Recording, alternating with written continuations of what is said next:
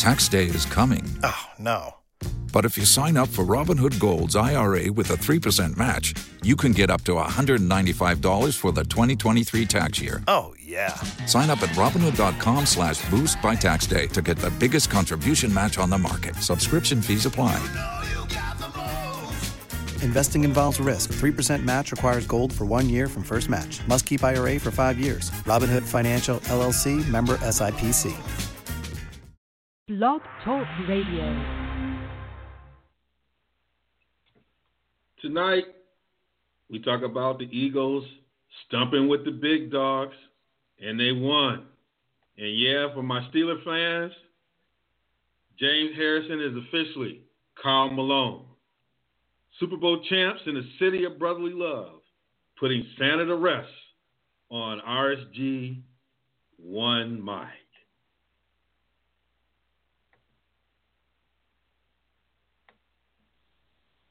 Log, log, log, log, log, log, log, log, log, log, log, log, talk radio. This thing right here yeah, yeah. is for my peoples in the streets. Yes, yes, today, yes, yes, today, you know, as we start this show, this one mic.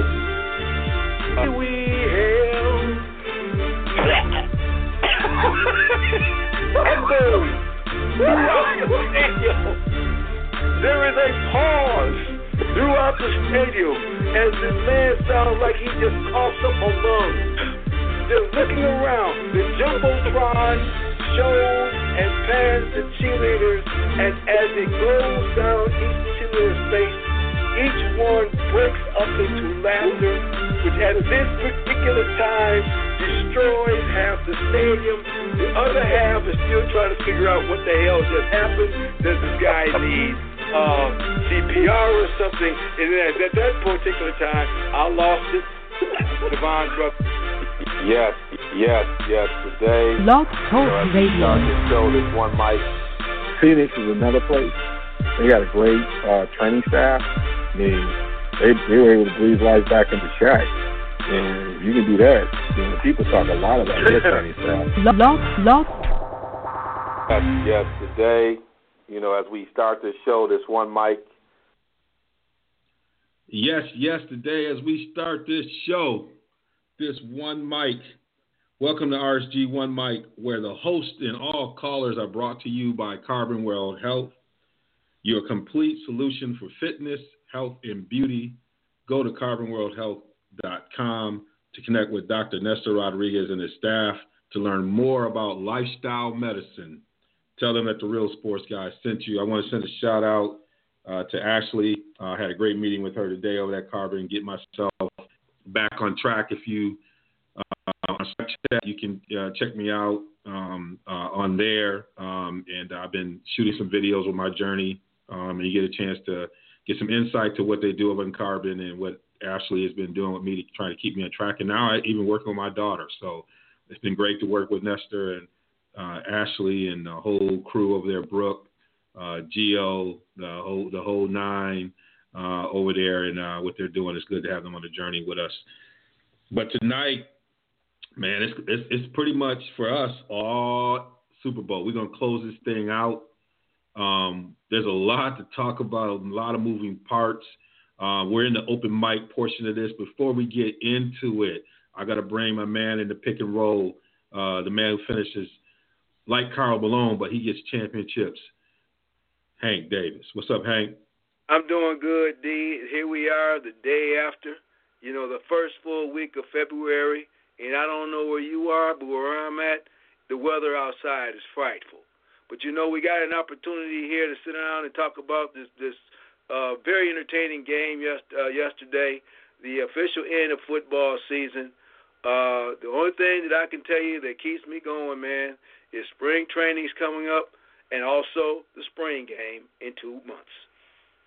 Yes, yes. We'll talk a lot about that. Maybe we even show up in Ann Arbor or, or another spring game near you, maybe somewhere in Madison, somewhere where you might have that RSG up in.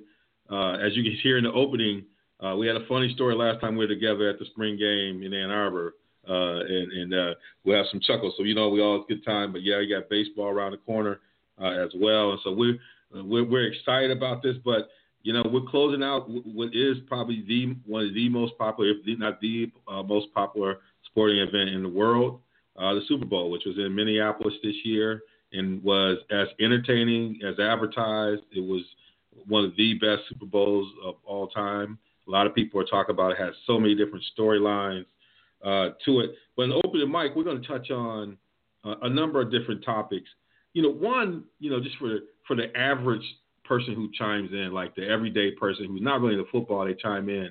Is a lot of times people are chiming in to check out the commercials, and I was just looking in and out. I didn't really catch one that much, uh, but the one that really kind of got me was the uh, uh, the Doritos commercial where you had the cats uh, uh, lip syncing uh, over the over the lyrics.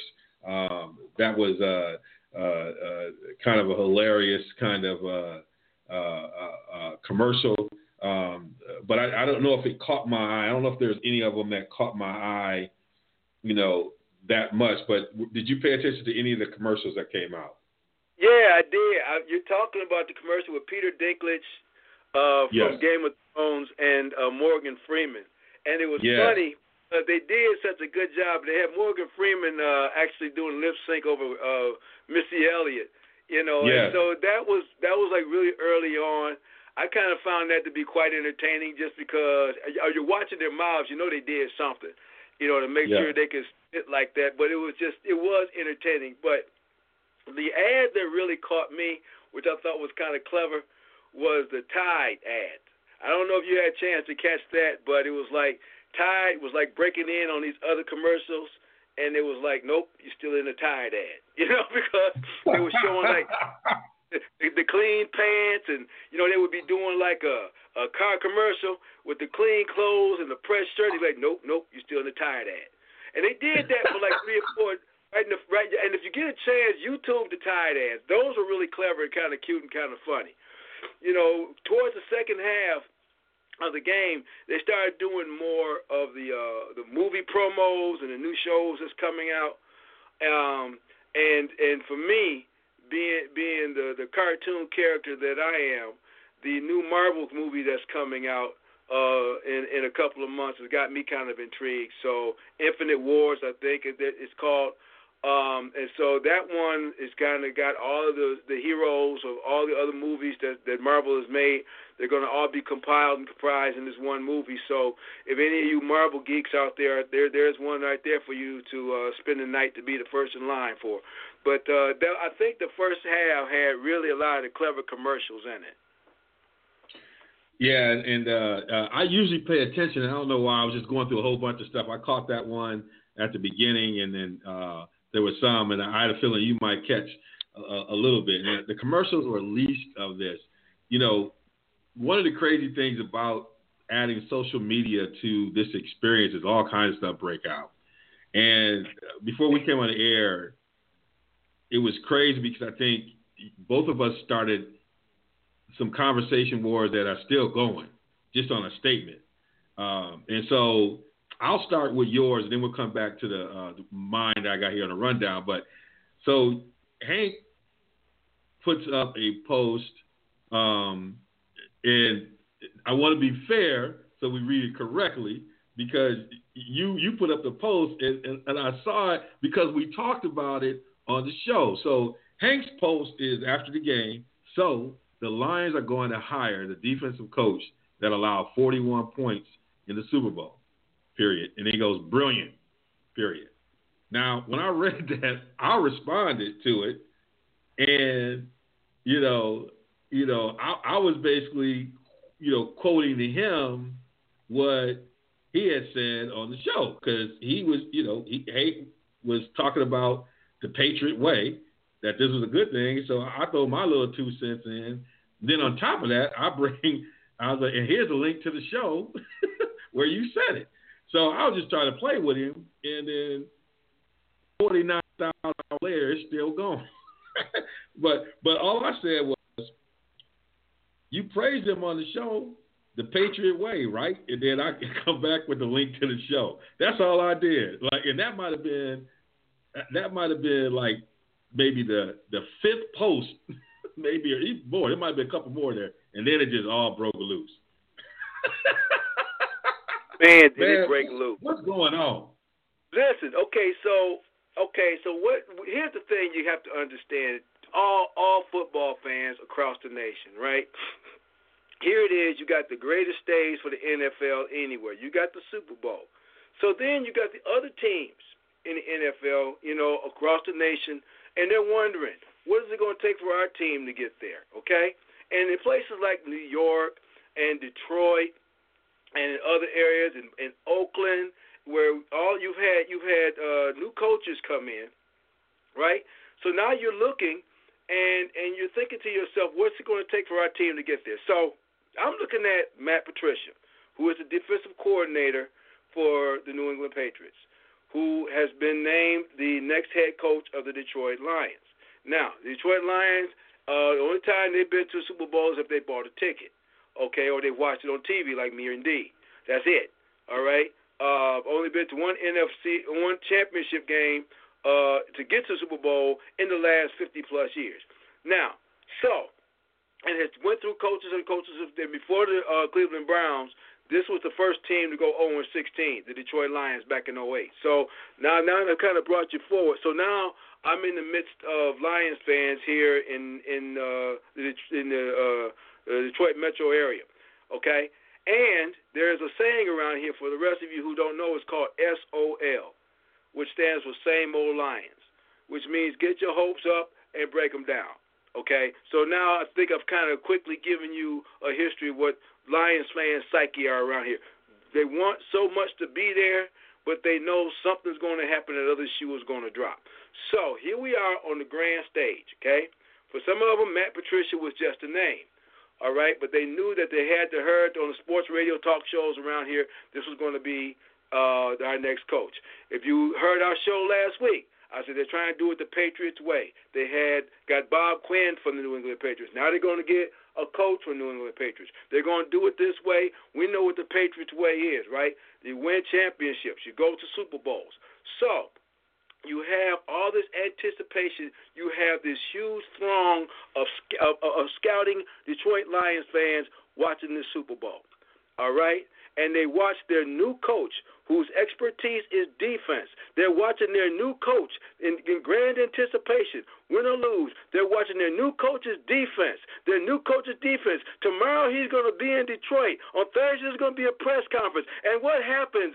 The Philadelphia Eagles hangs 41 points on the New England Patriots. Oh my God. And I know everybody in Detroit saw this and had, and had a collective gulp and said, oh no. Did we get New England's best or did we get New England's throw off? So I put a post out there. Basically speaking for every Detroit fan who I like I said, I won't even claim to be the original author of this statement. I saw it a couple of two or three uh, times from friends of mine on Facebook. So what I did was echo what they said, that sentiment, which was you, you, your new coach just he plays. He's a defensive coach, and this team just hung 41 on him with a backup quarterback. Brilliant, absolutely brilliant. And I had a couple of fans, diehards, lighting to me about that. But the, but to my surprise, D, I had more fans that of Detroit Lions fans that took my side on it. That absolutely said, listen, don't sit up here and tell us about being negative when this happens all the time. Doesn't matter what the coach is, what organization they came from. When they get to the Lions, they get lionized. And it just so happened that this happened at the Super Bowl for all Lions fans to see. And, that, and the reason why we're bringing this up is because before we went on the air tonight, now I posted this last last night after the after the game. Before That's we went right. on the air tonight, I still was getting comments on that particular post. Unbelievable, just just how fired up people are, and how you know the fans want so much. But they are willing to say, listen, don't sit here and tell me to be positive when I ain't got nothing to be positive about. And I know we're talking about 30 plus other franchises out there whose teams didn't make it to the Super Bowl this year. Some not as much as others because they got championships. But when you're talking about the Lions fans, that passion runs deep, but that passion runs deep and cynical. I mean, people ask me all the time. They're like, um, you know, they, they ask me all the time. They're like, um, you know, you're from Michigan. Why aren't you a Lions fan? And I say, look, name someone who's coached the Lions and gone on to coach another team. Right. Now, to that somebody defense, like somebody like Mariucci. Yeah, not, not to that defense. They've not coached. They've not been a head coach. But I don't. I, I, I, but I would be remiss to say that Jim Schwartz, who was a defensive coordinator for the Philadelphia Eagles, who also, by the way, gave up 33 points to the GOAT. But, I mean, he was there yesterday, too. Uh, used to coach the Detroit Lions. What I'm saying is go on to coach another team. And usually they say, well, didn't Wayne Fontes go on? Because Wayne Fontes was very visible. Like, no, Wayne Fontes went down. You have Steve, Yeah. you have, I mean, you have Mariucci, who had a great, had a pretty successful career with the 49ers, came and coached the Lions, and then he's he's been doing NFL. He didn't even he didn't even try to think about coaching. He just Nope. he ain't going nowhere.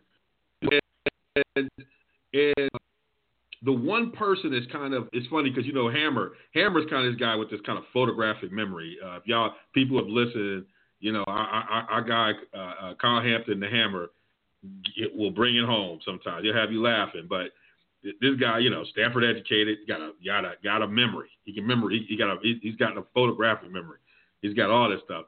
But he did identify Dick Gergeron, Gergeron because Dick did, but Dick Dick took over for a couple of games for the Lions before he then went on to Buffalo, right? But he didn't. He wasn't the coach. He's he, he kind of replaced somebody.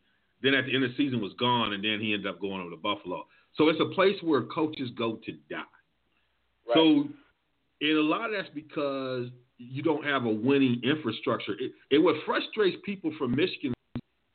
So, got other organizations that have run at a high level in Detroit. you know, at a time like when you had some success with the Tigers, or you had success with uh, the Red Wings.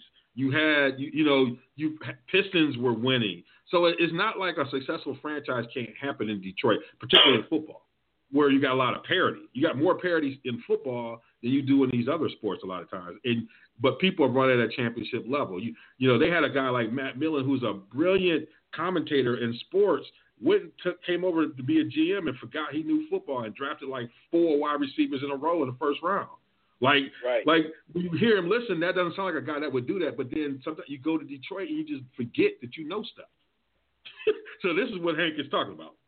Right, and, and and let me just also say too that you know when you have one NFL franchise, okay, and look, NF, the NF, the National Football League is still popular. It's football, okay, especially here in the state of Michigan. When you have the University of Michigan, when you have Michigan State, and then you also have the Detroit Lions, okay, there are passionate Lions fans here, okay, and and and I've I've often said that they've they've called Detroit Hockey Town, all this kind of stuff, and there's nobody you know above the age of sixty, okay, uh, that that can even tell you, or you know, the last time they've done anything um, that's worthwhile.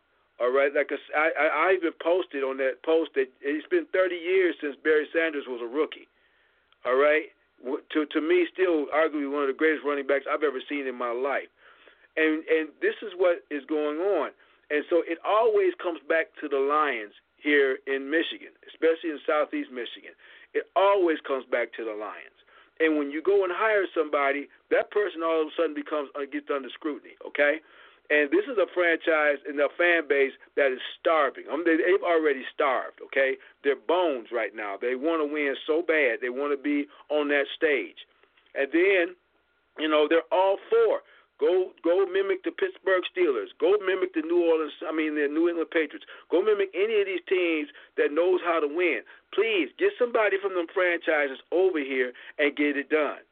And what happens is you got Bob Quinn, who is the uh, general manager, who all of a sudden decides I don't need a running game, and everybody in Detroit saying you need a running game. You don't have a running game, and then you go get a, a, a, a your, your defensive coordinator, your hand-picked coach, and I don't know. I'm, I can't predict the, the future. I hope he's great. I really do.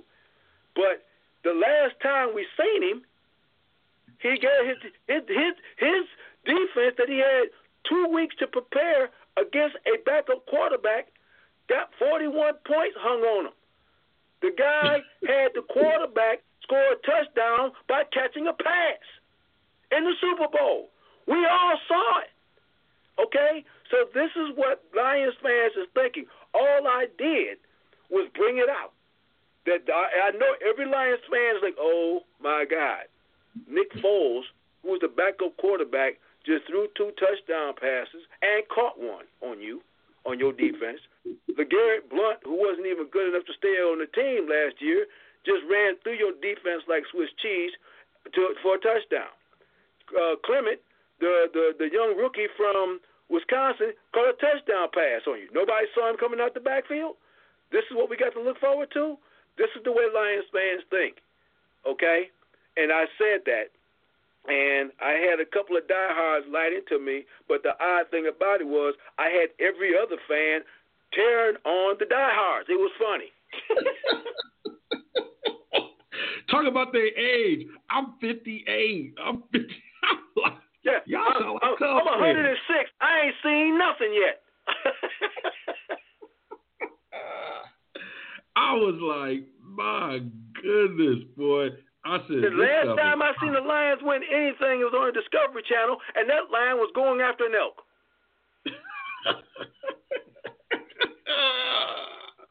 That's it, man. That's it. So that that pops off. So while he's doing this, I'm just going through and I see a couple of my colleagues from one of my old colleges, one of my actually former students. She's about to go and she's been leading and doing her thing uh, at the college, actually in a role that I used to have. I'm, I'm proud of her. She's about to go and take this other leadership role at Brown University. But what I love about her, she's a former student athlete, but she'll post something. She don't care. So as I see a post, they posted about the halftime performance. And I'm like, okay, what's this about the halftime performance? I, you know, I was happy when I saw the halftime performance. I am like, you know, it, it's a halftime performance. I'm like, well, you know, JT did kind of did his thing. It's hard to do it in a big arena. I'm not trying to be too critical. But then see shots that they didn't like the fact he was honoring Prince. And I was like, you know, and you know, folks came back was like Prince didn't want his likeness and everything else. So I was like, well, he didn't he didn't do the hologram. I think they didn't want the hologram. He, they did a video, and I said it's the Super Bowl in Minneapolis. Now, if they didn't honor Prince at all, I mean, all y'all be complaining that how can they be doing a Super Bowl in Minneapolis and not do a shot to Prince? Y'all would have said that. Not only do they do that, they do this great image of kind of the the symbol in the city, which I thought was just appropriate. You know, and I'm big and I'm saying like I don't think we honor artists, particularly black artists, great artists, in the way that other artists get honored. I'm like, this is the time to do it. And you know, well, he didn't like JT. Like, okay, so y'all think he really didn't like JT, okay? But that don't mean that JT doesn't honor him. Like Justin Timberlake doesn't doesn't just because a, a, a, there's a lot of legends that don't like some of the young cats coming through, but don't mean the young cats don't still like them as legends and be influenced. He can't still throw a shot at them. So it was just crazy. So I, you know, mean, I post and I'm like, what's this all about? And I said all the points I just said, and that let a storm up. And then I come back, and, and now they start saying, now we talk about Janet Jackson. Like they got the hashtag for Janet Jackson going on. I like the hashtag for Janet Jackson, you know, and you know how I am. You know, I I I I, I can get a little, you know, people who know me. I'm I'm a I'm a I'm a, a, social media, uh, you know, uh, gangster. I'll come back at you. You know, these are, and these are folks that I really care about. You know, they they on my team. You know, but I had to come back, and I was like, first of all, tell Janet to come back to the United States, and and let me know when the next time she in Gary. that shut it, that shut it down. That shuts it down a little bit. Everybody's like, and I'm like, first of all, y'all should be saying free milk, free Meek Mills. You know, Philly don't want. Why ain't y'all hollering about Meek? Y'all should have free meat meals out there. Get it? Meek out here still giving money to people while he in jail. Where's the Meek love? Y'all talking about Janet. Janet don't care. Janet's a billionaire. Like she need to do another Super Bowl halftime show. Right. Wow. You got What's like your mother that. now? She ain't got to be. She can't got time to be bothered. She got baby milk on her wrist. Yeah, she ain't got time for all that. She got too much gold and platinum in her house she got to deal with. She got all that money she got to figure out how to spend. So that's how it went down on social media. It's like, and me and Hank are in the middle of these firestorms that we really didn't become firestorms, but they become them because, you know, even the people closest to us, we kind of got to go at. That's kind of so you know that when you come out on social media, you're gonna get hit in the head. In the city tribute, like, what did you think about that, man? I thought it was appropriate city tribute. I'm like, it's the Super Bowl in Minneapolis. Like, how many times is it gonna be in Minneapolis? You got to honor Prince. I don't know how you, You felt. know, I, I on the, on the surface, I didn't think anything was wrong with it. D. On Nothing. the surface, I thought that you know they used footage from what looked like the Purple Rain movie. You know, Yes. um, glad he went away from the hologram. I thought that had been a little tacky. You know that plus it's been played. You know they did something like that with Michael Jackson, and I just think that would have been tacky, especially in Minneapolis. I think Yep. the fact that you know he did "I Would Die for You," uh, he did a little bit of a tribute. That's Minneapolis. That's Purple City. Like I said, on the surface, you know, I'm. Uh, I thought I didn't see anything wrong with it, but there's a couple of people I know that are diehard Prince fans, and a couple of people that you know I performed with that uh, you know know knew Prince personally, and they were offended, and they were like, you know, he wouldn't want all of that kind of stuff without him being there. He don't believe in you know honoring dead folk like that and that sort of stuff, you know. But it's like I don't know him, you know, so I don't know what Yeah. was like, you know. And I think that what you saw was, or what you heard was, people who are really into, you know, how Prince's persona was off the stage were offended. Okay, and he, you know, he just really, you you started to really know what his fan base was alike.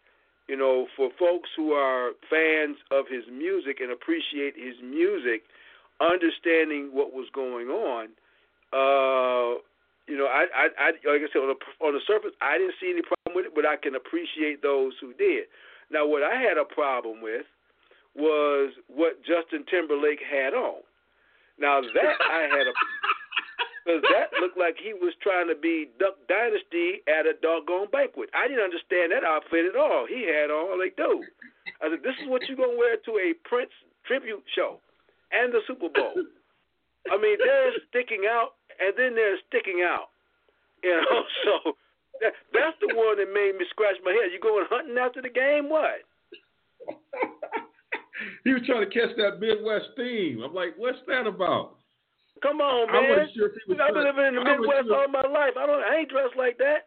And I'm not I here, was and I'm not trying to disparage you cats that, that hunt every year. God bless you.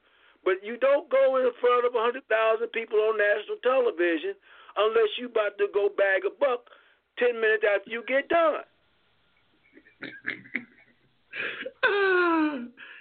yeah, I wasn't sure if he was representing some rural gang activity or what. You know, with the Crips and the Bloods and the Blips. I wasn't sure. I was just trying to rock with it. I like it's JT. And I'm I rocking. thought he was gonna pull out some beef jerky in like ten minutes.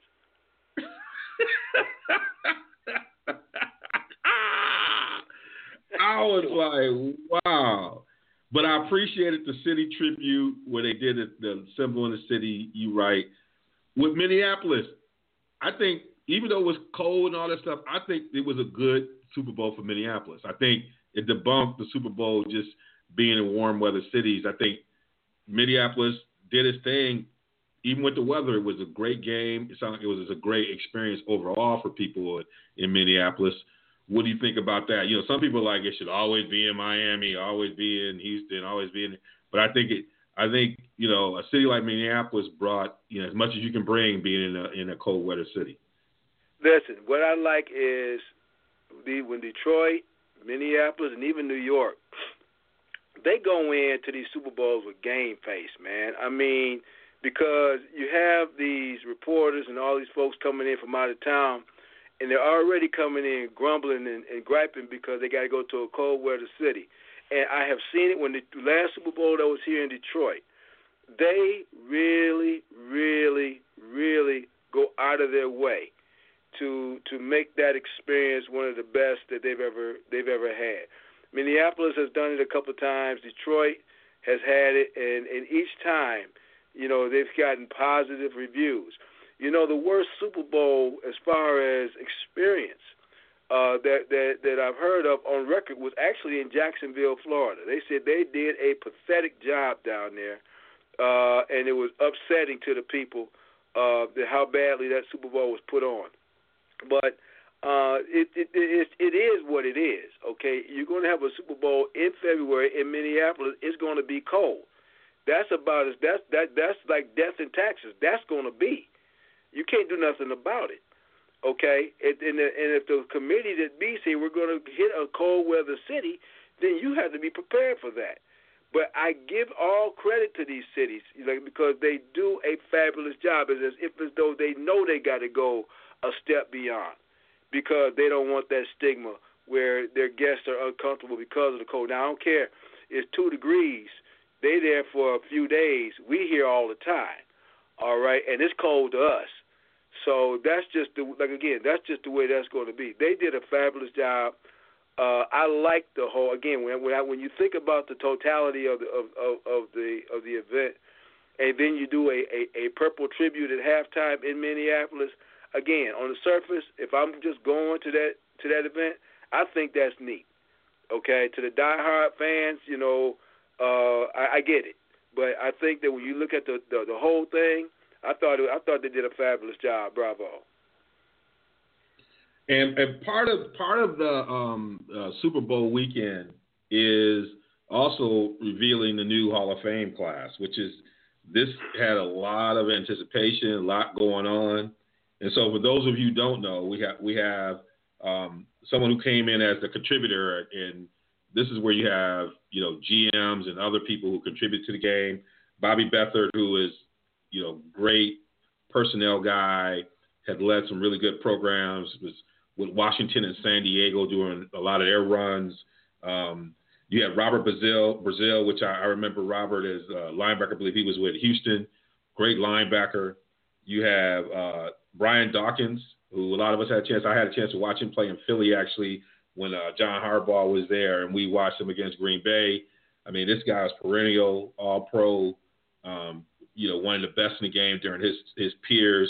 Uh, that was yeah, Jerry Kramer, uh, guard for Green Bay Packers. More and more Packers from that era of Lombardi uh, getting in, uh, and then this one gets interesting. You get Ray Lewis, first ballot Hall of Famer.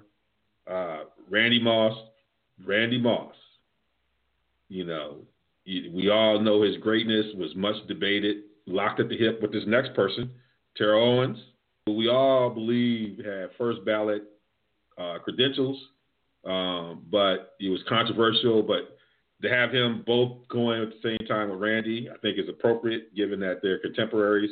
And then Brian Urlacher, who I remember him coming out, um, you know, um, of uh, uh, was it New Mexico? Um, really being a strong safety, I think he was like a hybrid, moved to linebacker, you know, playing with the Bears, was perennial All Star, incredible speed, um, great player, um, uh, dominant linebacker. You know, kind of came, you know, uh, at a time uh, when, you know, particularly uh, crossing over with Ray Lewis, but it was kind of like right after, and like kind of was that transition when uh, when we were seeing what Ray Lewis was doing. You know, Urlacher was that next guy coming through. Um, and, and, and basically coming out, I think for, he, I think he was the first ballot as well. So that's the entering class. Um, some of your thoughts. I, I, think there hasn't been a lot of discussion about that. I think people all have agreed. There's some other people who are the outside looking in, but I think people are very comfortable with this class, especially since To has gotten in. What would you think about when you heard about this class?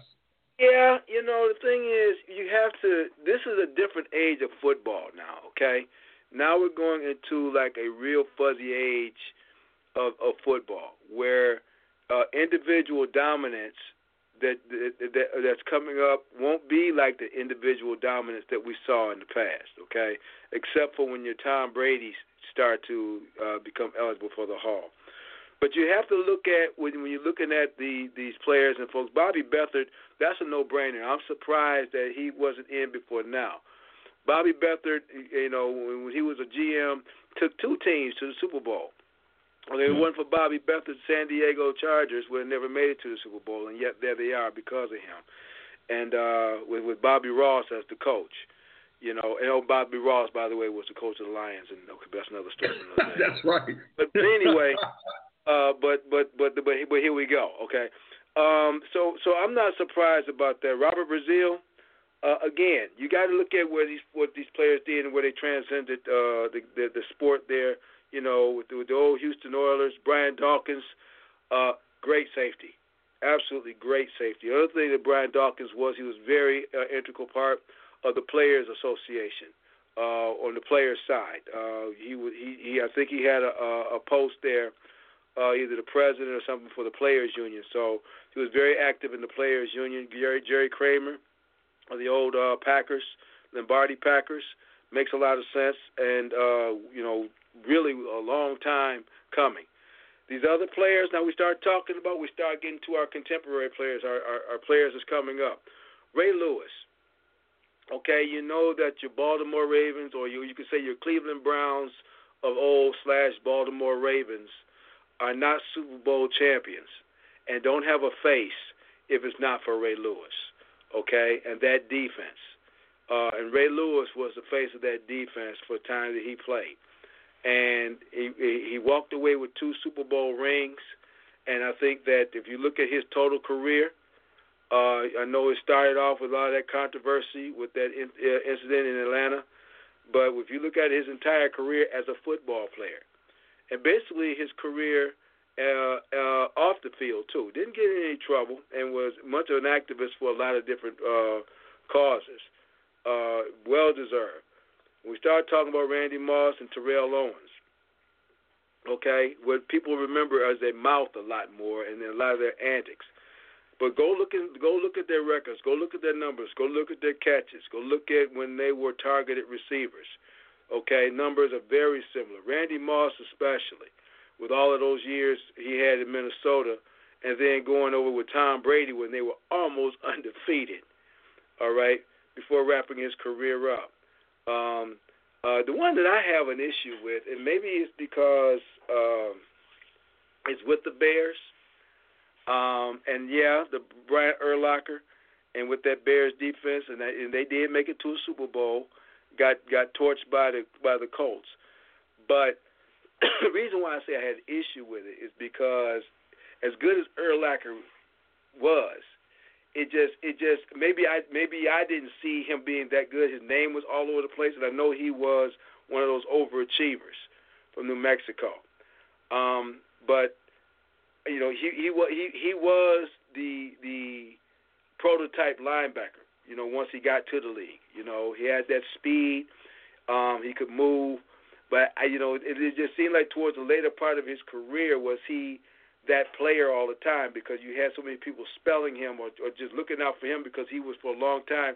You thought he was the only guy on that defense for the Bears, but um, I'm I'm okay with this class. I don't even know anybody who we could say was slighted, but you're going to have a hard time as you go forward with the way the league is set up right now. When you see players like a Randy Moss and a Terrell Owens that really did define their positions. I mean, they did uh, and both of them became when they when they shut their mouths. Well, to Owens more than Moss, really became weapons. You know, just deadly weapons for their teams. So yeah, given that, I can't I can't complain. I can't really kick too much about this class. I think is I think it's well deserved. Yeah, and I think the, the the other group that was just outside as Tony Boselli, um, uh, uh, Alan uh, uh, Faneca, um, Steve Hutchinson, uh, former Michigan player, uh, Ty Law, former Michigan player, Kevin Mawae. So these are players who you're probably going to see get in the next couple years um, coming out after. So, yeah, I mean, I think Urlacher is interesting because I, I, I, didn't see him as a first ballot. Um, I say he was dominant. He did that, you know, great teams. Uh, they did make it to a Super Bowl. Um, he obviously was one of the dominant players there. But yeah, I didn't know if he was going to be a first ballot. I thought that was going to be a borderline. Um, but he was a likable guy, right? And he was a freak athlete um, for his position. You know, redefined the game in a lot of different ways. like Ray Lewis said it, and then he probably set it on fire. sense that his in the end, you know. Um, and I remember early on, I was like, uh, he was overrunning plays, but I was like, when this guy really understands how to run the football from that, because he was he had played safety in college, so the angle to the football is a much different angle than when he was playing from linebacker and learning how to adjust and um, use his speed to run down from behind. Once he learned how to do all that, he was on. And uh, so, yeah, I, I, think he is the borderline guy. Particularly, you could have flipped him and you could have somebody like Tony Boselli, right? Yeah.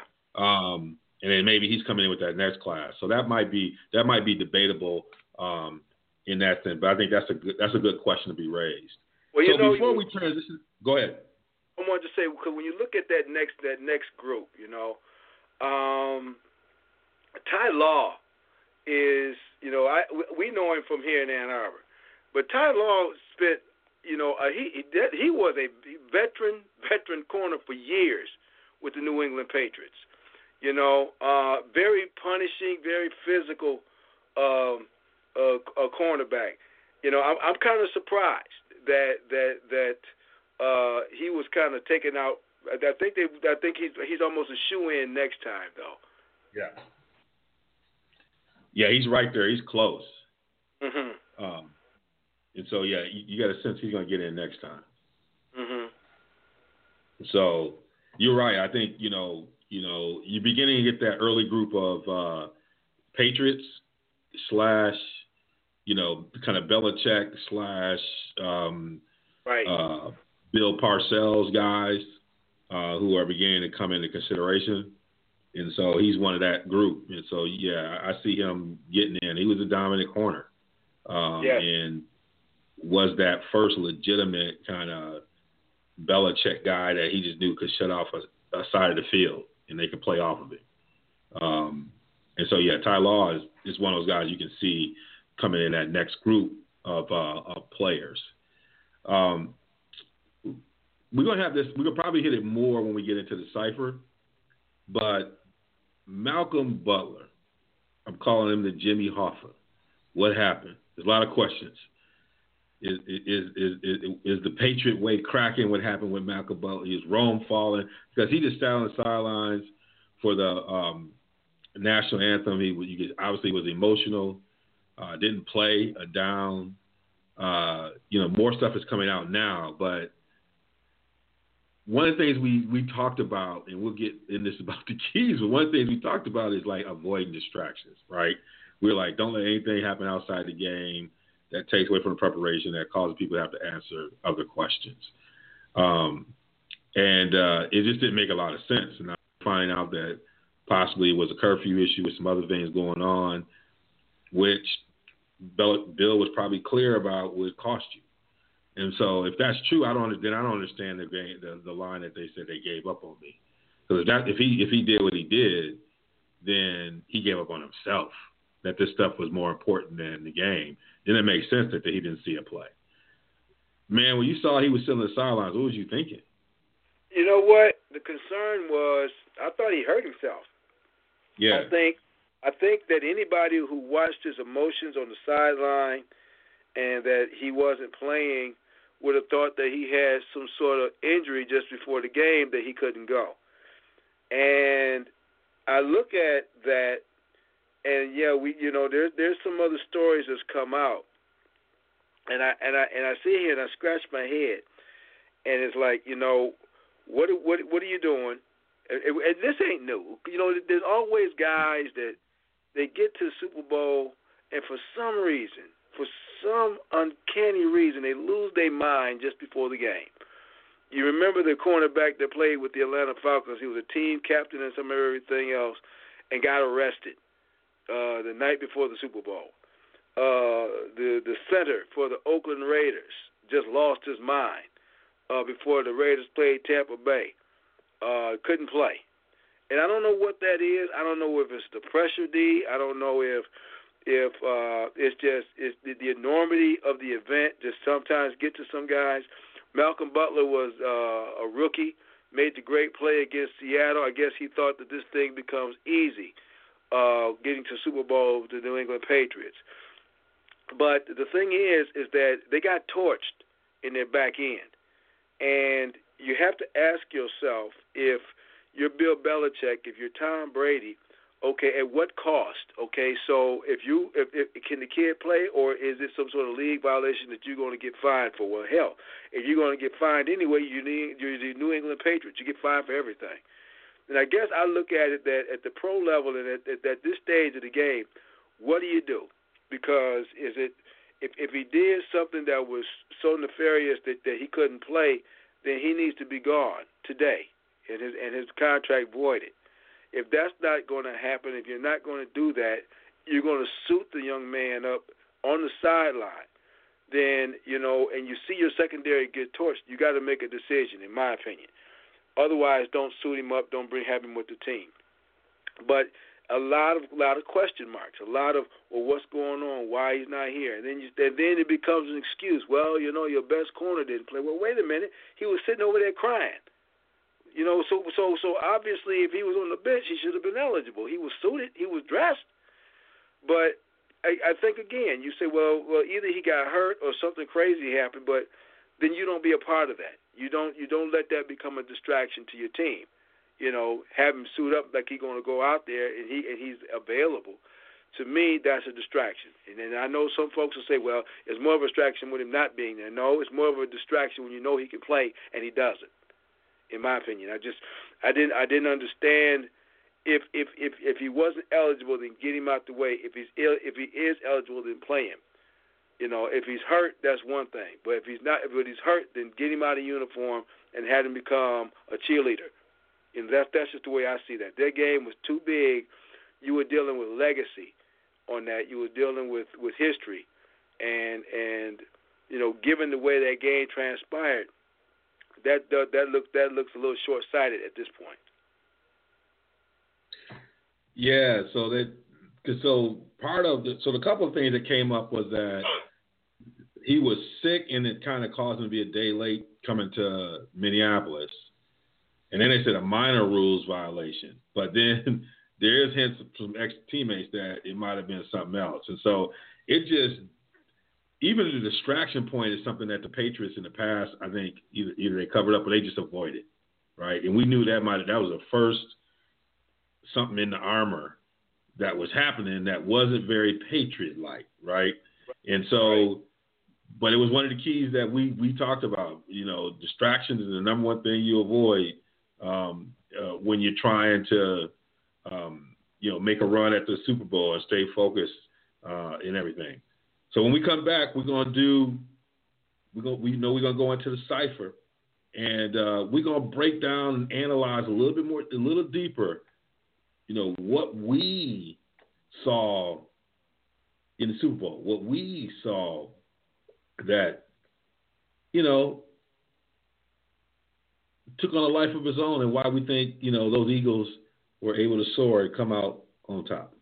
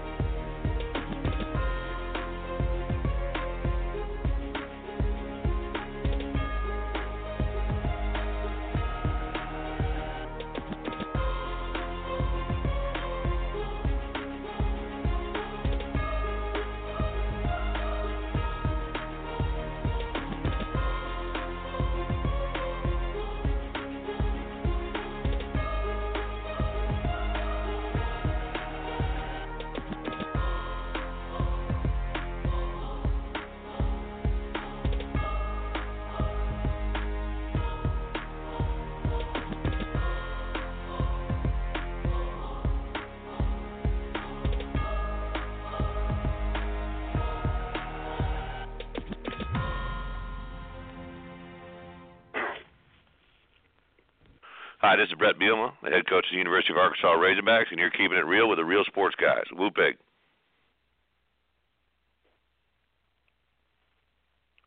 Call the call, the call, the cipher. All right, welcome to the cipher, where we're going to talk about those Eagles that stomp with the big dogs and they won. That's what we're talking about, and we want to figure out how did it happen. How did, for a lot of people, the unthinkable? How how did they take down the Roman Empire? And uh, you know, we, uh, you know, y'all been following us. We've been trying to break this thing down, trying to come back at it, trying to give you a little bit of here and there. But uh, a lot of good stuff happened, and so we want to make sure that you know we kind of go through kind of some of the things that uh, may have led to um, you know this victory. And so in, in, the five areas, I think one of the things I, I want to start with a little bit uh, talking to you about is let's start with quarterback play. Um, you know, when you look at uh, this game, you know, both quarterbacks came out. You know, they came out firing. You knew Tom Brady was going to come out firing. You just knew that. You knew Tom Brady was going to do his thing. You know, um, you know, at, at 40 years old, he was 28 or 48, um, uh, and, and, was doing his thing.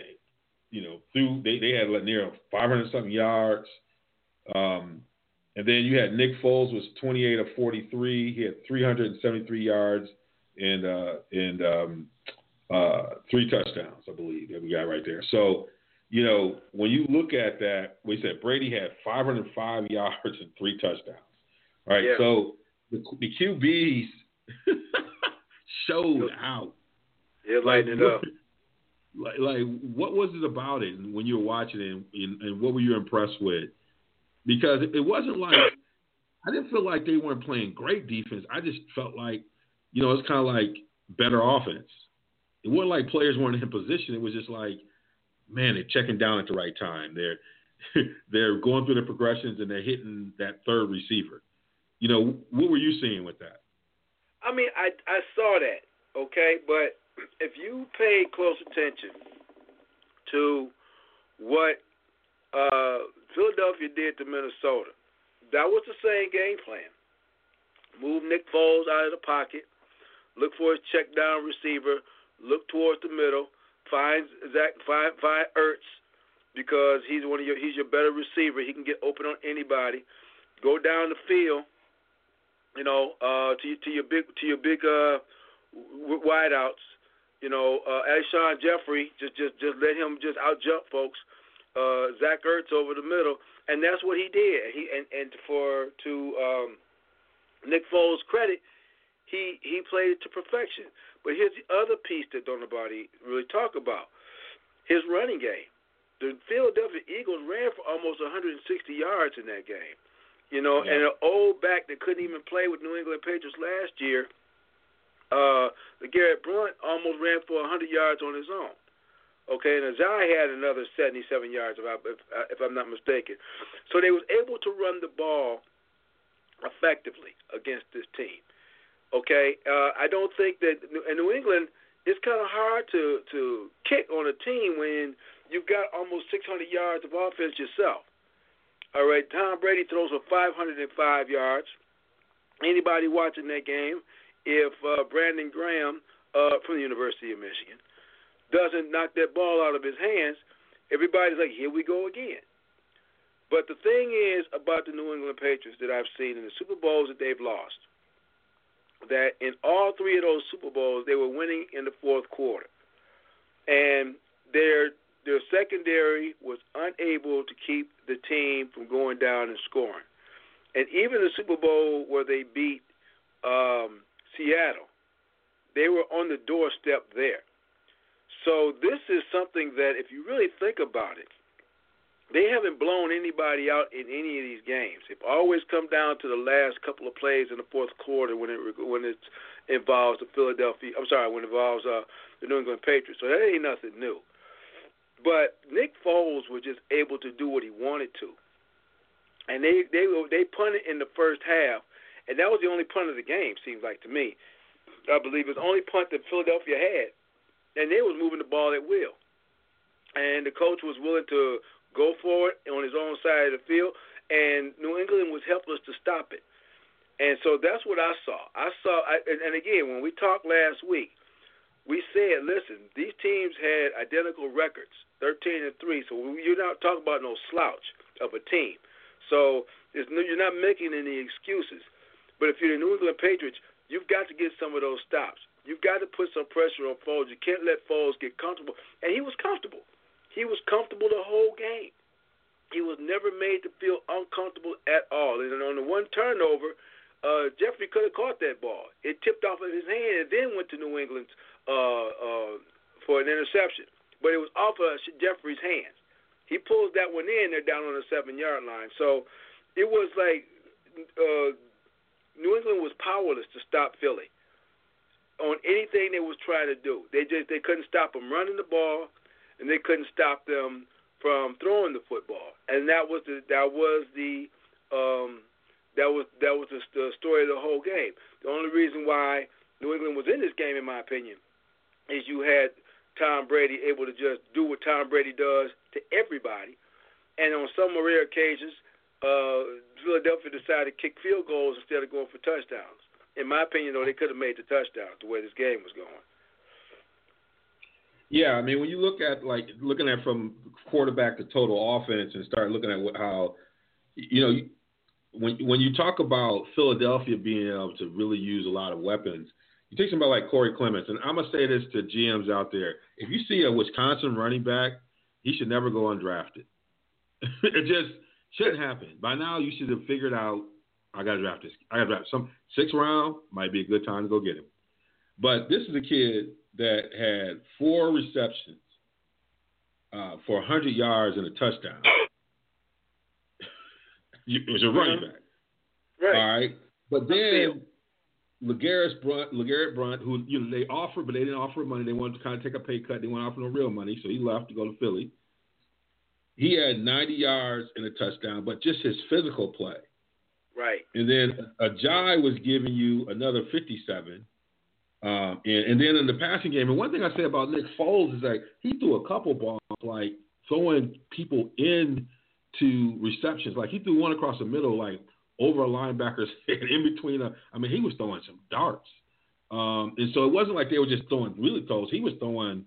I mean, it felt like it felt like Brady in his first couple years of winning Super Bowls, like where you like you, you weren't quite sure how much Brady was leading it, and then you realize, wow, this guy's throwing key plays. He's throwing he's throwing darts into this thing. And Foles was when you think about how their offense, you know, basically stayed balanced um, and stayed uh, uh, aggressive and got a lot of folks into the game. And you look at the number of people who, uh, number of folks with receptions including Nick Foles, caught his own pass, a pass out of the backfield, um, and and a number of people contributing to the running game. So yeah, I mean, um, you know, you're you're you're, you're talking about uh, a pretty uh, aggressive offense on their side, getting a lot of people involved. And then you look on the New England side. I mean, like you said, it's 505 uh, total yards um, uh, there. Um, you know, White, Wisconsin back over there, 45 yards rushing in the TD. Uh, 26 yard was long. Dion Lewis. Dion Lewis was kind of held in the check a little bit. He had 39 yards rushing, um, and then really wasn't really in the passing game. I mean, Gronk had 116 yards receiving uh, and uh, two TDs uh, there. Hogan had 128 yards and one TD. Um, but other than that, I think they did a good job of keeping their passing game. You know, other than people scoring right there, they were they were on those guys. I mean, you know, Gronk is going to be Gronk. But I think right. they you know, got, they got they got Cooks out of there. They got Cooks out of there early. Um, the hit he took from Malcolm Jenkins. Um, so offensively, um, uh, you know, they just kind of both teams just kind of countered punched. Whenever they stop something, they find something else they're gonna go to. I mean, New England started running the ball. When you think, wow, they like they they start running, and you know, uh, uh, uh, Burkhead started getting some yards and started committing to the run. Just when you thought you know, because of how they're playing defensively. So I think the coaches did a really good job of countering. We'll talk a little bit more about kind of what the coaches uh, contribute to it. But then, you know, we talked a little bit earlier uh, about the overall defense, and I'll start here and go back to you. I think defensively was kind of game is could you make the right adjustments to get a play when you need to get a play? And it just felt like the Eagles were going to make a play. Mm-hmm. It's just a matter of time. They're trying to find a combination, um, and um, they they move Graham to the inside. You know, so you bring this this guy who's been in his nine technique outside running, bring him inside, bring his quickness inside. You know, he does a nice little swim move over the guard and then dislodges the football, and and then you know that was the big play, right? Um, almost got to. I thought was going to be in trouble when he just he missed Brady on the last play of the game, and then Brady slid and threw the hail mary. I was like, oh, that's the play. Like how you can be a hero one minute to go. That's typical Tom Brady. And if, if that hail mary would have been successful, uh, but they seemed to make was able to make those adjustments, and you had a feeling they were going to make a play, which is rare for New when you have a team going up against New England that you think that other team was in a better position to make uh, a, a play. But you know, it's hard to say in a game when you give up that many yards where there's some bright spots, but I felt like there were a few bright spots on, especially on Philly side. Um, but um, you know, there were times where the defenses were making and trying to stop the bleeding. Right. Your thoughts? I think when I look at it, I think the only the only real uh, adjustment that you can really speak to on the New England side was when they changed up coverage of Alshon Jeffery. Jeffery was torching yeah. England in the first half, and then they changed the corner um, uh, the, to put on him uh, in the second half, and he became more of a non-factor. But to Philly's credit, they started using they, other they, players. They put, they put Gilmore on him, right? I think they put Gilmore on him. they put on him. Gilmore on him, yes, and that kind of shut him down. But that opened up Zach Ertz, and Zach Yeah. Ertz just like he was all over the place. And then the fact that they was using Clement down the field was brilliant. Okay, I thought that that was was was was very well well uh, uh, uh, conceived by by the uh, Philly coaching staff.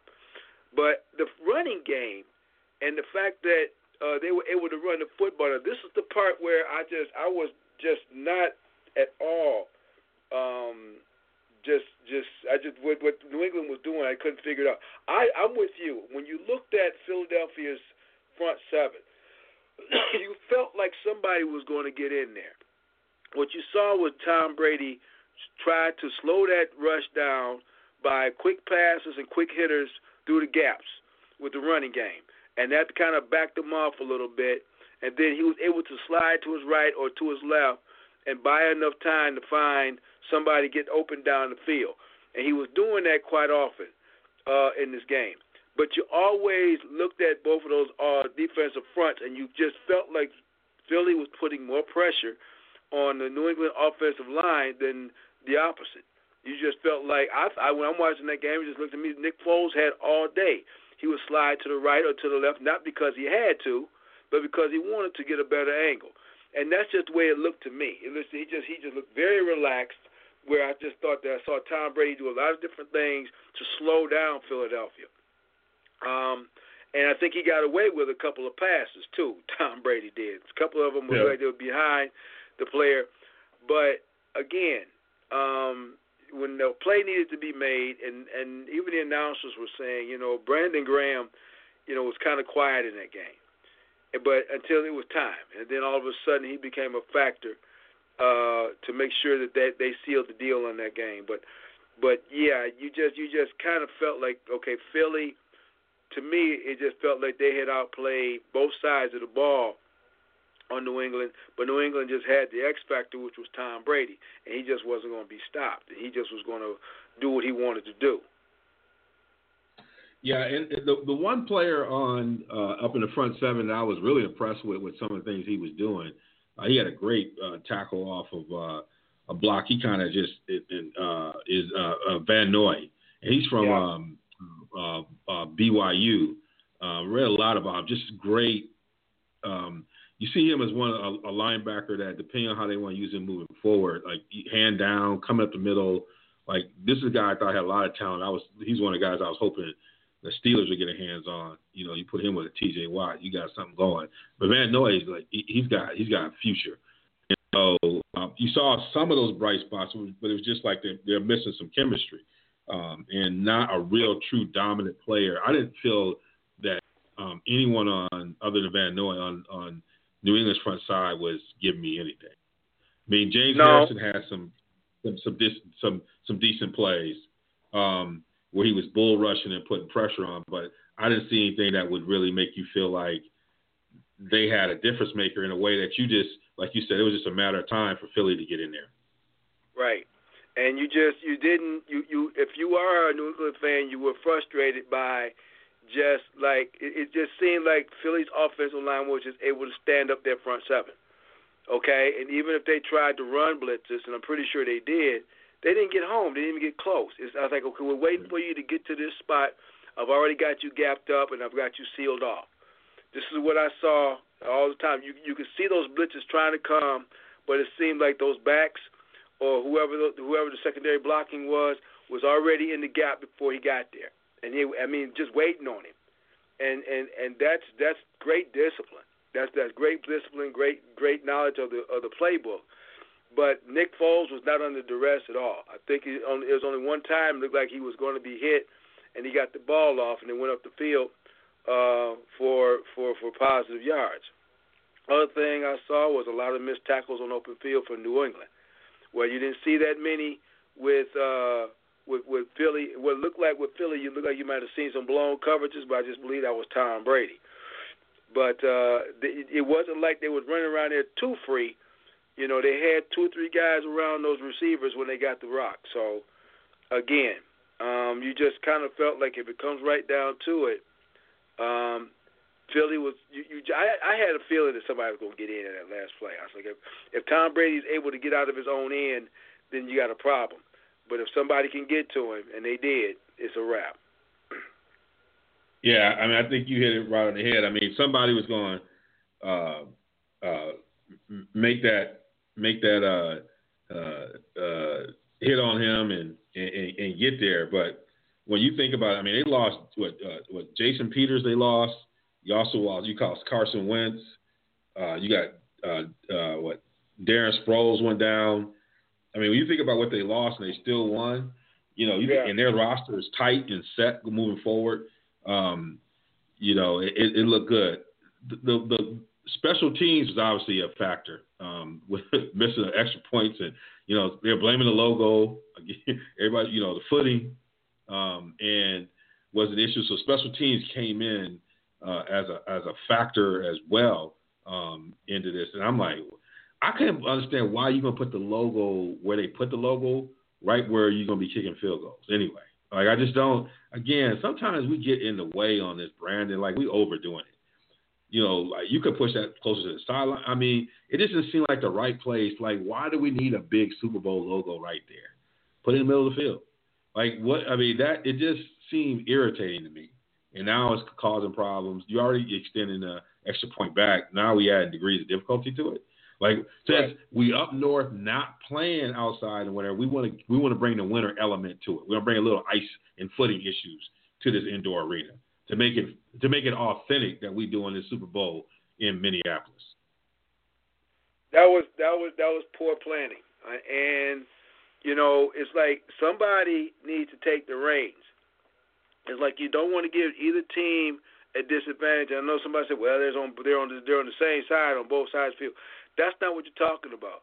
The field should not come into play like that, you know, because you got some paint right there where somebody got a kick. I mean, it's like yeah, pretty for TV and all, but clearly we've seen where it impacted the game. All right, you you you you're talking about a completely different a different game if you're making those field goals and extra points. Okay, you now you're talking about a game that's damn near even. All right, not even an eight point game, maybe it's a five point game, really. Um, and so you you have to you have to uh, keep that keep that in mind because if that's really, if you think about this game, that was really the only blemish. The fact that you got these teams going up and down the field like that, then they get in the, get in the field goal range, and all of a sudden you've got issues with uh, you know, the field itself because it's got to be over the top pretty to the point where now it's impacting the play on the field. That can't happen. You listen to Real Sports Guys, one mic. We've been talking about the Super Bowl. The Eagles, the Eagles stumping with the big dogs, and they won. Uh, we're currently right now in the cipher uh, portion where we get to the heart of our um, um, issues, where we go deep on this issue. And you know, obviously today it's about the Super Bowl. But we want you to know that the host and callers are brought to you by our good friends over there at Carbon World Health. The health, uh, your complete solution for fitness, health, and beauty. Go to carbonworldhealth.com. Uh, just tell them that the Real Sports Guys sent you. You know, we loving uh, our partnership with that. And uh, as I said, we're in the cipher. Um, and we're talking about some of the five key areas, and we've been kind of working through that as well. Um, our, our, next area we, will hit is the obvious area where usually the Patriots have a pretty usually a, a, a clear advantage is in coaching.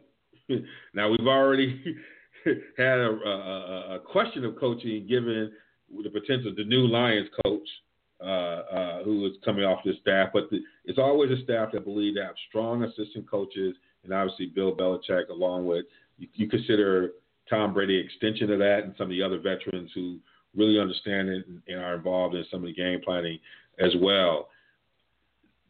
Doug, one of the things that we said is keys to this when we talk about the overall overall keys, and we like to go back to it. One of the things that you and I talked a lot about is when you play the Patriots, you got to play to win. You can't play not to lose. And nobody can ever say that Doug Pederson doesn't play to win.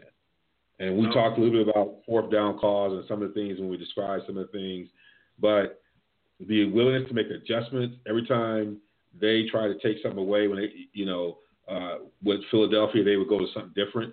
Same thing on the on, on the Belichick side, but but you know whatever decision was to, to sit Malcolm Butler, that obviously was a coach's decision, had an impact, uh, made an adjustment to what they got to do. But um, from a coach's side, play call and everything else, you know, Doug Pederson did his thing. There's very few times you can say a coaching staff was just outdoing New England. But that's my opinion about the coaching. Um, it was the better team won, but the better team, but Philly was prepared to win. They were prepared you, to win. And, and, they were very and what's your what's your opinion about Doug Pederson? I mean, he's a guy that just is he's he's a he's perfect for Philly. Aggressive, you know, unapologetic, you know, what what what what did you feel about that? Look, they did what we talked about. We said to beat the champs, you've got to knock them out. You cannot right. think you're going to outpoint this opponent. You have to whoop them. You got to you got you got to whoop them. That's what Philly did. Philly was the better team. Okay, uh, they weren't scared. What I love about Doug Pederson is like, look, we're throwing balls to the walls in this game. Okay, That's right. we we know that we can't stop Tom Brady. This is he's in his element. so we so we're yeah. going to have to go to toe with him. All right, and I respect that from a coach. All right, it's like I can't take the foot off the gas because he sure the heck ain't. He he's looking over there. He knows what kind of defense he's got. But here's the piece that no one's talking about. When Carson Wentz went down, all of a sudden everybody just uh, wrote Philly off. Philly got on their horse and got Nick Foles up to speed. Okay? And since the Philadelphia game, I'm sorry, since the game in Atlanta, he's gotten progressively better. Okay? We can talk about what we think we know, but he's gotten progressively better every game. He looked better in the Super Bowl than he did against Minnesota. He looked better against Minnesota than he did against Atlanta. And then he looked better against Atlanta than he did against the last two games of the regular season. That is fabulous. Okay, that is that is great development of that quarterback, which is another reason why you've seen Carson Wentz move so quickly. Okay, that's coaching. The other piece is, you know, why he uh, why he was able to uh, outcoach Bill Belichick because he had the personnel to do it. Both of these coaches chose to throw the ball to their quarterbacks. The problem is, is that Nick Foles had two good hands and two good wheels two good legs. Tom Brady had a cut on one hand, ain't been able to run since he was four years old, and you want to throw a pass to him, expect him to get to it. That's not his forte, nor should it ever be. If he's not throwing the passes for you, you got a problem. New England had a problem doing that. Didn't understand that play at all. Everybody thought, oh, he should have got to it. That's not a play you call. And even the the announcers were like, they questioned why you would run that with Tom Brady, and why would you wait till this stage to do it? The man threw for over 500 yards. Let him throw the rock. You want to do something creative? Do something creative. Make sure he got the ball last so that he can do the pitching. He ain't got no business doing the catching. Had issues with that. And then finally, you know, I can't. You, and I, we we keep belaboring it, but you, you're the world champions. Okay, you're coming off a Super Bowl last year. You've got the lead late in the game. Okay? You cannot allow your opponent with the last eight minutes of the game to go down and score on you. Okay, especially when they got a fourth down and something. You've got to get off the field. You've got to get off the field. A championship is on the line. Take nothing away from what Philadelphia did. Brilliant, gutsy, ballsy. They deserve it. But you have to get off the field. You are the defending champs. You have to find a way. New England did not find a way all game long. Bravo, congratulations, Philadelphia Eagles. Yeah, I think you know it felt like for the first time I felt like New England was outthinking the room. Usually it's the other team panicking, outthinking the room. This is the first time it was like it was like uh, Philadelphia was like uh, Rocky and Rocky Four at the point where Drago got cut, and the guy was in the corner like, "He's human. He's real. He's just a man." You know, right? And, and right. Pederson was just trying to remind them that that they're human. They flip up, and and those players, and they got some veterans, and you you can't underestimate. You know, having uh, uh, Blount and having LeGarrette in there, and having uh, Long, who had been on the Patriots you know, they know the secret sauce and they know what the warts are. And they still probably get reports on how things are crumbling. You know, so, you know, th- those guys have been there and, and they brought some of that to the locker room. You have people like Malcolm Butler, who was on a New Orleans team that had never won and had to, you know, uh, take chances and go all the way to it and, and win. And, you know, he was on that team. So you had some people in the locker room who could kind of carry that swag along with him to say, look, we're not just here to play. Uh, we're here. We're here to win. And he, I think that fourth down call at the beginning of the game was more about telling his players, look, we're here to win. Don't don't Right. let nobody fool you. And they believed it. They were gonna run through the wall for him, uh, in a way. And it's where personality comes into play and matters. Almost like the national championship game conversation we were having. And I never thought that um, Saban would just unmask himself, allow himself to be that vulnerable in that space, and just go with it, and, you know, improvise. And he did. And he was just a different person in that moment. Belichick couldn't let that go. You know, Right. it was almost to a point where whatever y'all said about Butler, right now, y'all might not want to figure out how to put him in the game. Right. you know, we'll talk about that later. I think we, we punished you long enough for three quarters, but Yeah. let's make this a storyline where you get the interception or something. You know what I'm saying? They haven't seen you and you've been watching. This is your opportunity. We're gonna put you on the slide. You know what I'm saying? Something. Right. You, right. you see what I'm saying? Something. Exactly. You know, You but know, now, like now you know, don't play. Now you don't have a championship. Now you go. Now they're second guessing and begin. And the players are second guessing because they're like, why is he in the game? Right. Regardless, like, we can talk about this later on. Fine but we got to do whatever go. you got to do, but he got to be out there. I agree. That, that's the way I feel too. And so it, it's one of those things where it kind of like they got they got too far out there in ways that you normally don't see the Patriots get out there. Now, if he did what people say that, I can see why Belichick did it. But I, even Belichick, I've seen in situations that felt like he would have found another way to do the punishment. But he would have known that they got to win. You know, you probably would have complained about it, but he normally would have found another way to do the punishment. It was almost like an excuse because of how he played in Jacksonville. You know, I'm, this is giving me an excuse not to play him because he didn't have a good game against Jacksonville, even though he's one of your veteran players. So it's, Right. that's the Patriot way, and sometimes it come back to bite you. Well, it did. It One did. thing- It did yesterday. You did. So one thing before I, I have you drop the mic, I was going to think. You look at these two teams, You know, people say, well, the Patriots are already favorites for next year. Mm, could be. We don't know how deep some of this other stuff is going. That's clear. And then on the other side, you got the Eagles with, you know, these guys who are hurt. You got, you know, Darren Sproles coming back. You got a Pro Bowl left tackle coming back. You got uh, your uh, Pro Bowl caliber quarterback coming back. Um, you know, you got other pieces coming back. Plus, you got these people who got a game experience this year, um, and they're pretty much set from a contract standpoint and cap stuff. They could probably add pieces to it. So that's what you got over there. Um, and then in, in, in, in New England, you got a lot of questions about a lot of stuff and a lot of public laundry that used to be under control that's not quite under control. Uh, but still, they they are a championship franchise. So what do you see going forward with these two franchises? Look, here's what folks need to understand. This was a great Super Bowl with two great teams. But don't forget what we saw in the playoffs. Okay? You had a Minnesota team that had as many injuries and hurts and stuff with players coming back, they going to be strong. You had a Jacksonville team that is probably as talented as any team out there. Okay? They going to come back.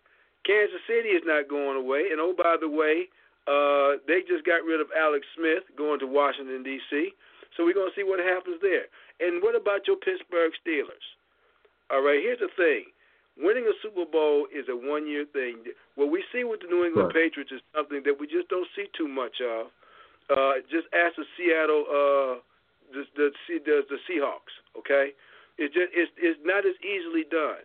You got an Atlanta team that that if they make one catch, we're not talking about Philadelphia okay, on the last play. We're not talking about them. We're talking about somebody else. All of these teams are going to be good next year. I'm not. Don't take that, but it, but it's a crapshoot. It's a it, it's it's lucky. It's it's a marathon, and we've seen some teams come through the playoffs this year that is like just from the team perspective, it's going to be fun to see what happens. If Carson Wentz stays healthy, what happens with Nick Foles? Does this parlay Nick Foles into doing something else? These teams change all the time. You talk about New England. They got to get a new defensive and new offensive coordinator, okay, for Belichick. Um, Tom Brady's talking about coming back one more year. So, you know, they can make them favorites all they want to, okay? But I promise you that from what I've seen in the playoffs this year, we may have two different teams next year. And I wouldn't be surprised because you also got a team over there in Los Angeles that look like they're on their way up. Then you and you don't know what they're going to do come the draft. It's fun to to speculate, but these aren't going to be the same teams. And and the teams that didn't make it, you know, they just as hungry. They they're they're your next Philadelphia. They're your next New England, and we seen them. We talked about them, and and and the prospects and and the anticipation is going to be fun to see what those teams come out and look like next year. I wouldn't I wouldn't necessarily put this team favorite. There's a couple of teams I would put over New England next year. Jacksonville is one of them. So we put the book in on it, as, as Hank said. You know, we're last on our last podcast. You know, we, we we're, we're gonna put a book in on this uh, football season. You know, some of y'all gonna start mourning and you know trying to figure out what you're gonna do. But there's a lot going on. The NBA is running up. Uh, we told you we're gonna be coming up with our own live NBA draft. Um, uh, I'm going to be down in Atlanta area. I'm going to see what's happening down there. I maybe I'll come back with some stuff, some stories about what's happening down in that space. We to uh, obviously talk about uh, uh, baseball and some of the stuff in Inside the Park. And Hank is put already put a podcast out. He's going to be put out a couple more as we're getting closer to uh, uh, spring ball and, and, and, getting that together. Uh, we in the lab. We got some stuff we going on, but you know, we're going to be talking about um, you, you know. Um, preseason for you know some of the spring spring ball for baseball. We got we got uh, you know uh, NCAA tournament coming up. So there's you know there's plenty coming around. We got the Olympics starting this week, Winter Olympics. Maybe we even talk a little bit about that because we don't know what's going to happen over in that peninsula, in the Korean Peninsula. We just got we don't know what's going on. It's going to be you know we don't know what's going to be part of the games. So we definitely gonna have stuff to talk about. So this sport's gonna be around the corner. And you know, we always gonna try and bring society in the middle of that. You know, this is RSG One Mic. This is where we go deep. Please go check us out on our platforms. You can look for Real Sports Guys on most social media platforms. Uh, if you're in the Apple uh, uh, uh Podcast uh, Center, search for Real Sports Guys. Um, and on other podcast centers for Real Sports Guys. We're on Facebook. Go to Blog Talk Radio. we're out there. Um, and the way we do it on this show, uh, we each have an opportunity to drop the mic every other podcast. When we have a guest, we let them drop the mic, and they've been really good and gracious with us. And you know, uh, there's nothing better as we end the football season uh, and our Super Bowl edition uh, with the, the Philadelphia Eagles winning their first Super Bowl championship, and the folks trying to tear the city down. To bring a guy like Hank and let him just drop the mic on whatever's coming to his mind, Philly style.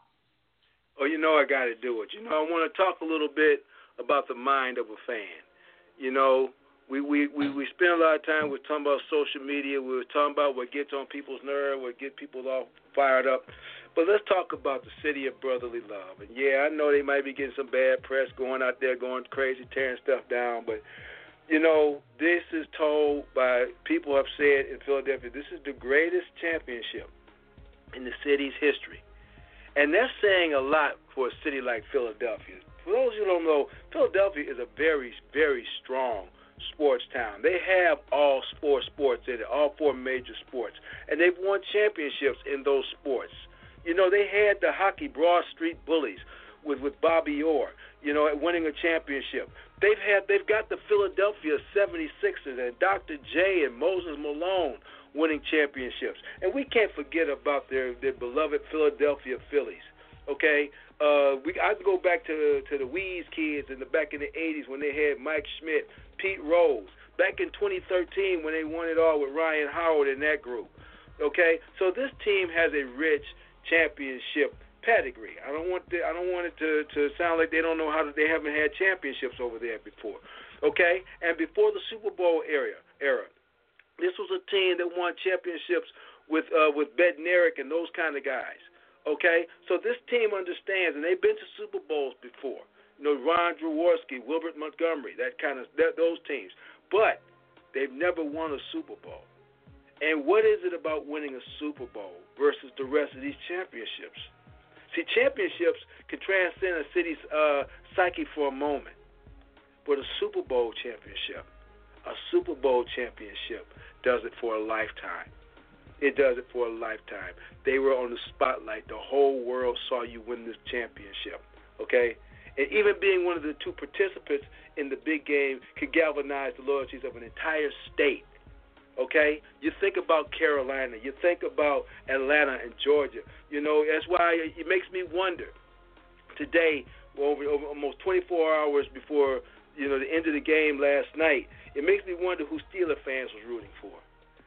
You know, they're from the state of Pennsylvania. I wonder if that galvanized them. I doubt it, but it's just something to think about. You know, but but but understanding what it's like.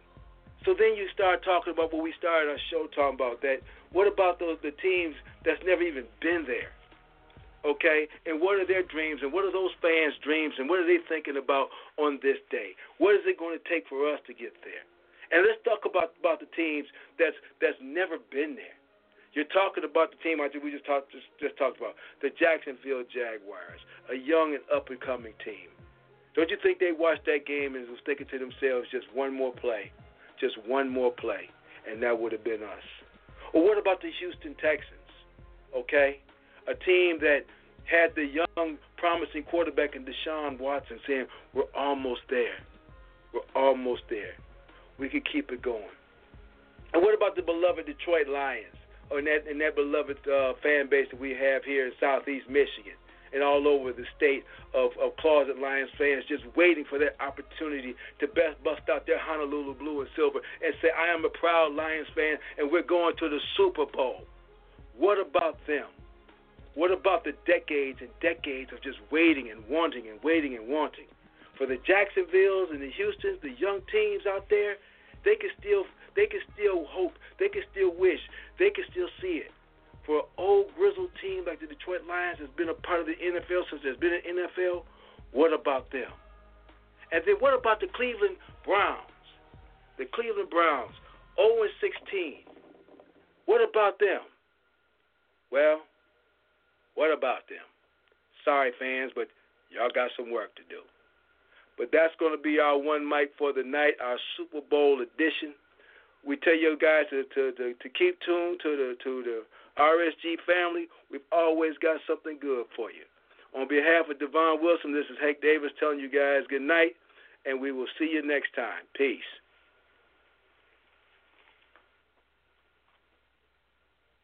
Log log log log log log log log log log log talk radio.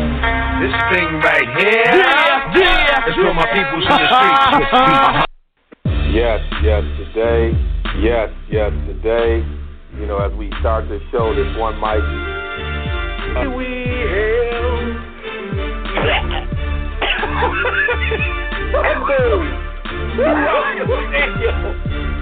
there is a pause throughout the stadium as this man sounds like he just coughs up a lung. They're looking around. The Jumbotron shows and pans the cheerleaders, and as it goes down each cheerleader's face, each one breaks up into laughter, which at this particular time destroys half the stadium. The other half is still trying to figure out what the hell just happened. Does this guy need uh, CPR or something. And at, at that particular time, I lost it. Devon brother. Yes, yes, yes. Today, Love Talk you know, Radio. This show, this one mic. Phoenix is another place. They got a great uh, training staff. I mean, they they were able to breathe life back into Shaq. And you can do that. You know, people talk a lot about their training staff. Log log log Yes, yes. Today, you know, as we start this show, this one mic